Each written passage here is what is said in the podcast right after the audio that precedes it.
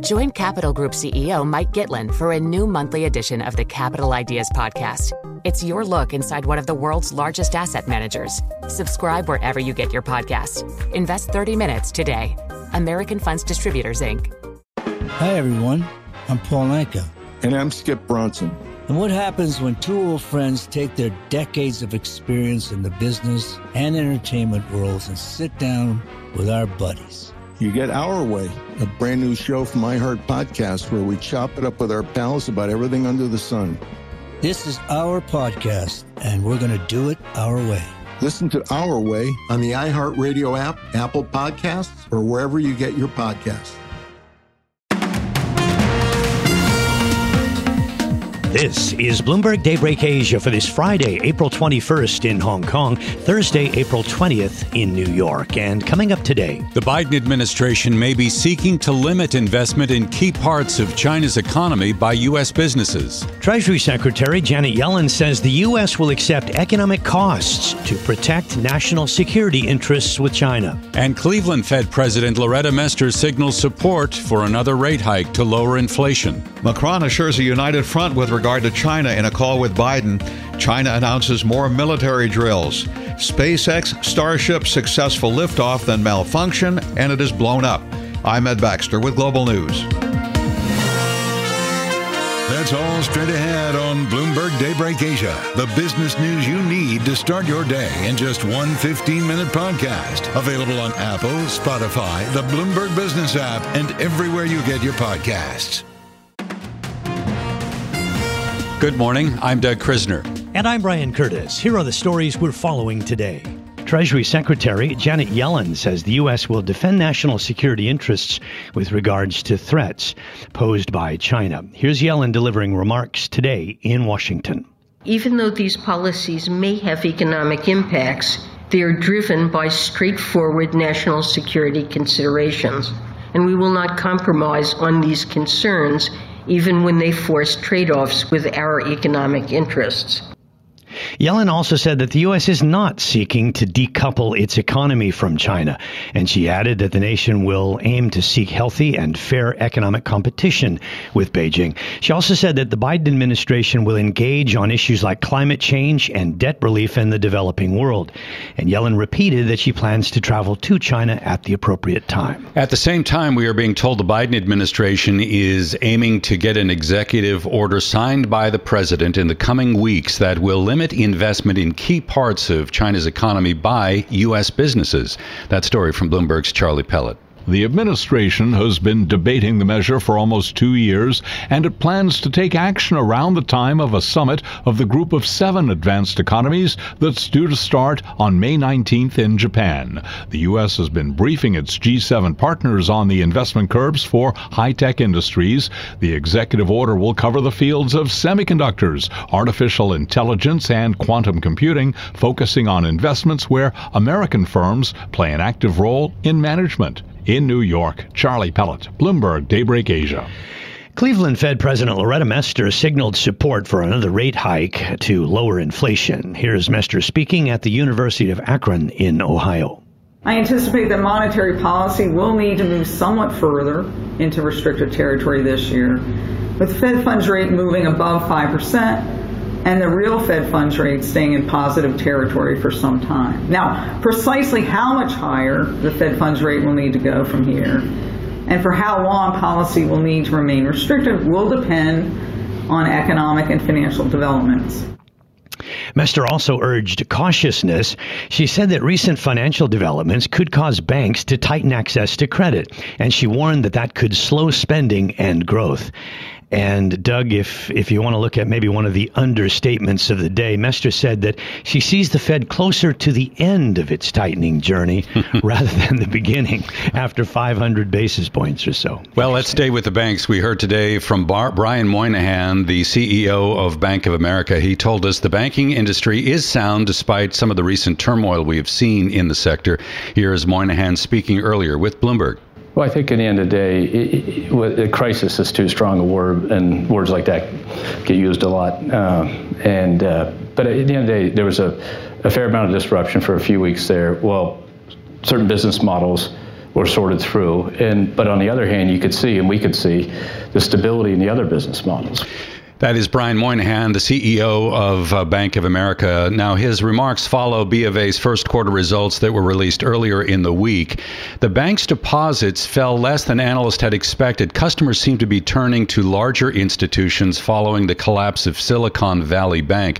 By the way, Bank of America was among 11 companies that helped to shore up finances of that ailing First Republic Bank, a combined $30 billion in deposit infusion and of that, B of A contributed about five billion to the effort. Brian. Taiwan Semiconductor, or TSMC, reaffirmed its target for capital spending this year. It comes despite an ongoing slump in demand for everything from smartphones to server chips. TSMC did warn that demand would remain soft for now, but it plans to spend as much as $36 billion upgrading and expanding production capacity this year. We heard from Bloomberg's Mandeep Singh. They have to open overseas fabs, one in Arizona, one in Japan. They're talking about, you know, uh, production being live uh, by 2024. So clearly they are diversifying. They have no choice. And that is where the gross margin impact may show up because those fabs aren't going to be as profitable as the ones they have in Taiwan right now. So that's the longer term risk they have because as they diversify their locations and the factories, it will have an impact on their pricing and, you know, the cost structure. Over the longer term, investors are hopeful that TSMC would benefit from a surge in artificial intelligence development and applications power demand. TSMC's high end computing chips, along with data centers, will be required for training and hosting AI models.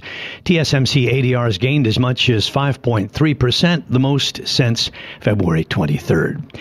I'm Brian Curtis, along with Doug Krisner. So we mentioned geopolitics. It's interesting in looking at U.S., China, and China Taiwan. Certainly for for China, Taiwan is more a sovereignty story, Doug, than a semiconductor story. But for U.S. China, a lot of it does come down to those sorts of flows and business and economics.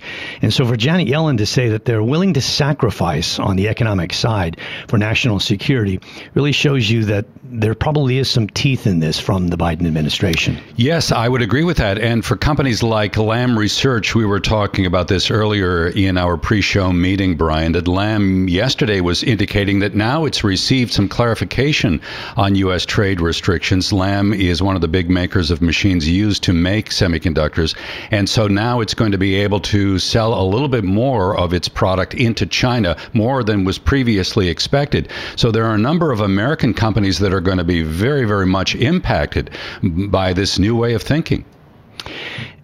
I was interested to see the response from China this morning. It's actually fairly muted. Um, I'd call it a conciliatory response to Yellen's comments. Uh, if you look at the uh, the uh, Global Times, now it's a little bit early. We may see a change once officials um, come out a little bit later in the day. But getting the early reading, it referred back to uh, Chinese and U.S. commerce officials meeting last week in Beijing, and that they exchanged a lot of views on on bilateral economic ties, a lot about climate, and a lot about debt relief, as we mentioned in our story. But it said that this re engagement could actually lead to a kind of thawing in strained relations. Uh, so that's pretty interesting that China didn't issue vitriol uh, after the overnight comments. You might remember a conversation that you and I had recently about the green movement here in the United States and the degree to which a lot of that is going to depend on green technologies. Think wind turbines, think solar panels produced in large part by China that will be used in the United States. Yeah, and rare earth uh, materials uh, still still something that uh, needs to get resolved from uh, everybody who isn't China.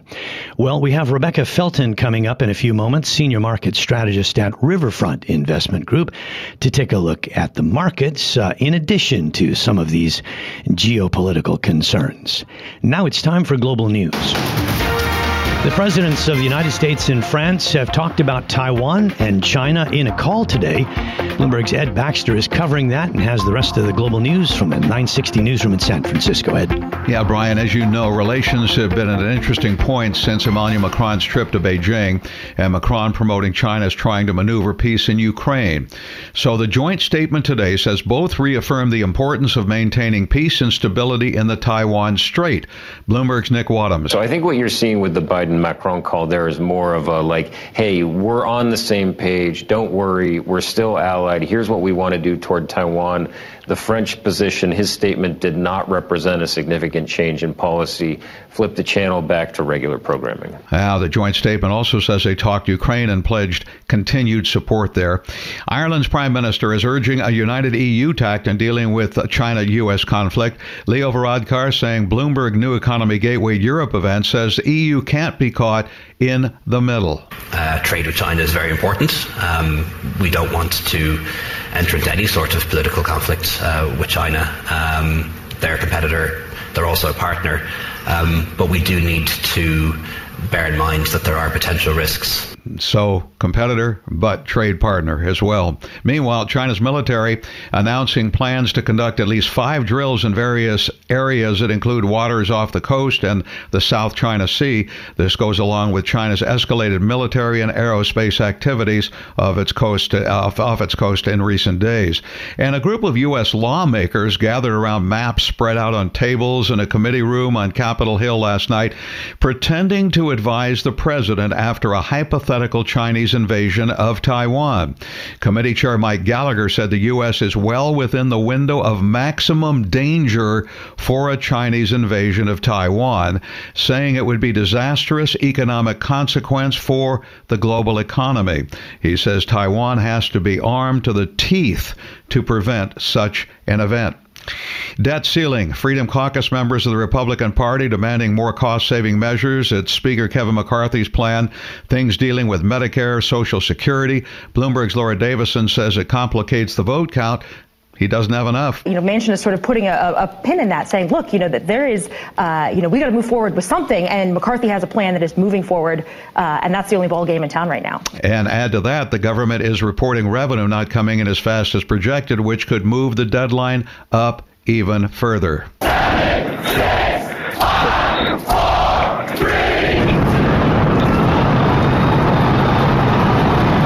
SpaceX Starship did get off the launch pad. Remember Elon Musk saying it would be successful if it just cleared the tower. But then, minutes later, as we said before, obviously we wanted to make it all the way through, but to get this far, honestly, is amazing. yeah, an explosion. Now, SpaceX is now saying it intentionally blew up the rocket after an engine sent it into a spin. It does point out that there is quite a distance to go to get the Starship to the moon or to Mars. Global News, powered by more than 2,700 journalists and analysts in over 120 countries. In San Francisco, I'm Ed Baxter, and this is Bloomberg. The Capital Ideas Podcast now has a new monthly edition hosted by Capital Group CEO Mike Gitlin. Investment professionals reveal their best mentors, how they find their next great idea, and a few funny stories. Subscribe wherever you get your podcasts. American Funds Distributors, Inc. Good song. The Johnny Carson theme, right? Hey, who wrote that? Skip. Who do you think? It's your buddy. Hi, everyone. I'm Paul Anka. And I'm Skip Bronson. And what happens when two old friends take their decades of experience in the business and entertainment worlds and sit down with our buddies? You get Our Way, a brand new show from iHeart Podcast where we chop it up with our pals about everything under the sun. Hear about Michael Bublé's entrance into show business. And get business insight from Mark Burnett. Find out what scares my son in law, Jason Bateman. And discover the bragging rights that come with beating Michael Jordan at golf. Together, we know just about every everybody, including sitting presidents. So join us as we ask the questions they've not been asked before, tell it like it is, and even sing a song or two. This is our podcast, and we're going to do it our way. Listen to Our Way on the iHeartRadio app, Apple Podcasts, or wherever you get your podcasts.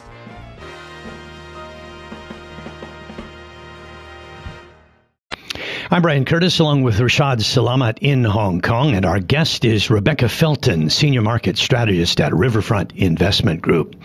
Rebecca, you point out in your notes that the S&P 500 is up 8% year to date, and sometimes when we get bad economic data, we say, well, the market has kind of priced this in, but actually, the S&P 500 is really dominated by the gains in tech, and a lot of that's driven probably by the AI excitement. If you look at the equal weight, it's essentially flat for the year. You look at the Russell 2000, it's actually flat for the year so far as well. So we've been getting the signals, but um, do you think that we we head down from here, or or something else? Well, thank you so much for having me. And just listening to some of the headlines as, as we were coming into this segment, it certainly doesn't feel good, does it? I mean, this is really, there are so many negative undercurrents, and there's still a lot to go as we nag- navigate through earnings season uh, that could point markets lower. Um, because we are hearing some caution uh, from these management teams, even though many of the companies have beat uh, on the earnings expectation. That forward guidance is coming in a, a little bit more muted than we've heard in the past. Uh, Rebecca, can you make, with yields where they are currently, can you make really a compelling case for broad equities? Well, we believe that the balanced portfolio can uh, have have a good year. Obviously, um, if earnings can hold in, um, that's that still is the big question here. And we're so early into earnings season, and you think about how far growth forecasts have come down. I think for Q1 right now, consensus is at, at a negative 6%, and that's a far cry from where we were even at the beginning of the year. So we've got a lot of positives baked in as we look forward to pay, maybe a resumption of double digit or high single digit growth in 2024, but that's a long way from here to there. So I know that's a long winded answer, but we're very cautious about this earnings season and the implications for the markets going forward as we emerge from it. Rebecca, you could have just said, I can't make a compelling case for broad equities. but we're neutral. We're neutral equities right now, so we we do believe that there's opportunity. Um, we're still somewhat uh, underweight fixed income, not significantly. We've got a little bit of extra cash on the sidelines um, right now to be opportunistic. Um, you know, our tactical rules are signaling neutral right now. Our outlook is more cautious than that, but we're following our process rather than our emotions on this one. So it seems like you still think stock picking uh, can can be something uh, to look forward to. You say there's opportunities. So wh- where do you see the best opportunities? And is it to the short side or is it long certain companies or sectors? Well, where we have been where we have been trying to be more selective is is playing quality, obviously, strong balance sheet, cash flow, companies that can pay dividends, grow those dividends.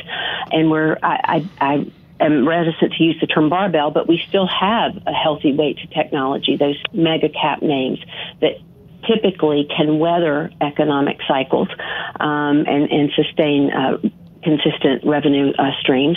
But we've also added back in some energy, some mining, um, and then in, in healthcare, we're more inclined to go into medical devices and services than we are into pharma. Just briefly, does it surprise you that Europe has outperformed the U.S. and almost everywhere this year?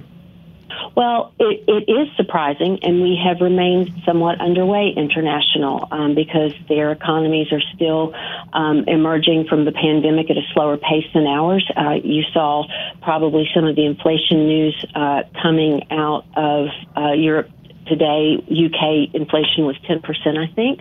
Um, so they're they're uh, central banks are going to have to maybe do as much or more as we're doing to curb inflation.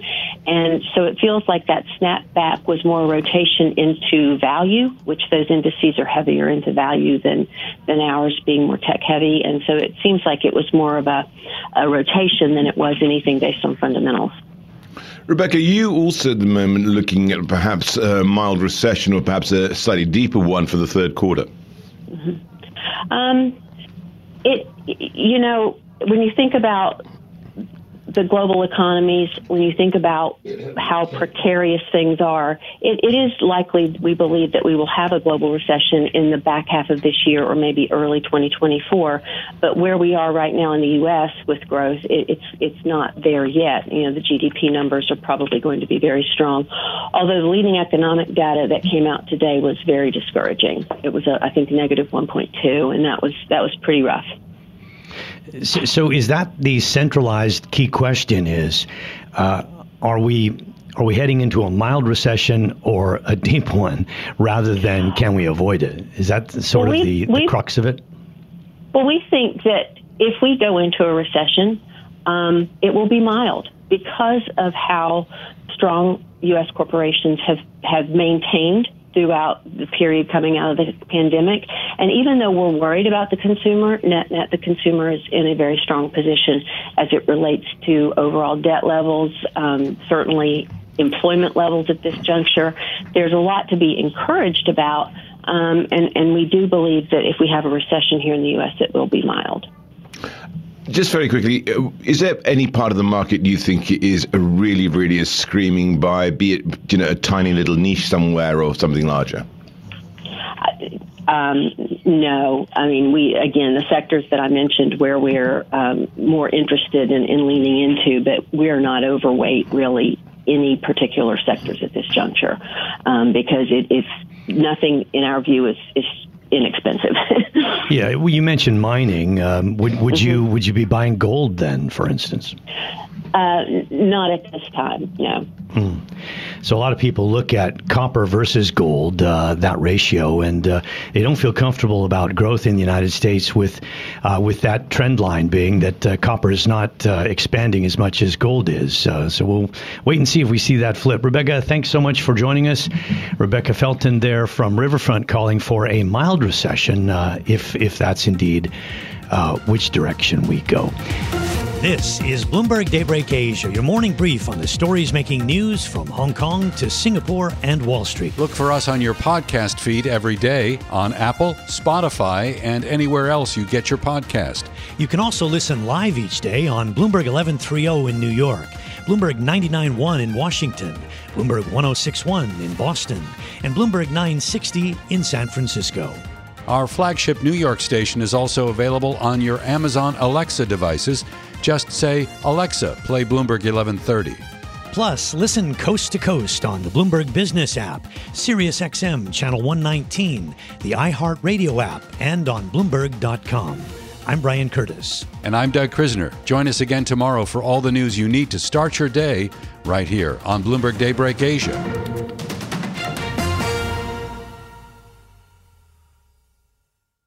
Hi, everyone. I'm Paul Anka. And I'm Skip Bronson. And what happens when two old friends take their decades of experience in the business and entertainment worlds and sit down with our buddies? You get Our Way, a brand new show from iHeart Podcast where we chop it up with our pals about everything under the sun. This is our podcast, and we're going to do it our way. Listen to Our Way on the iHeartRadio app, Apple Podcasts, or wherever you get your podcasts.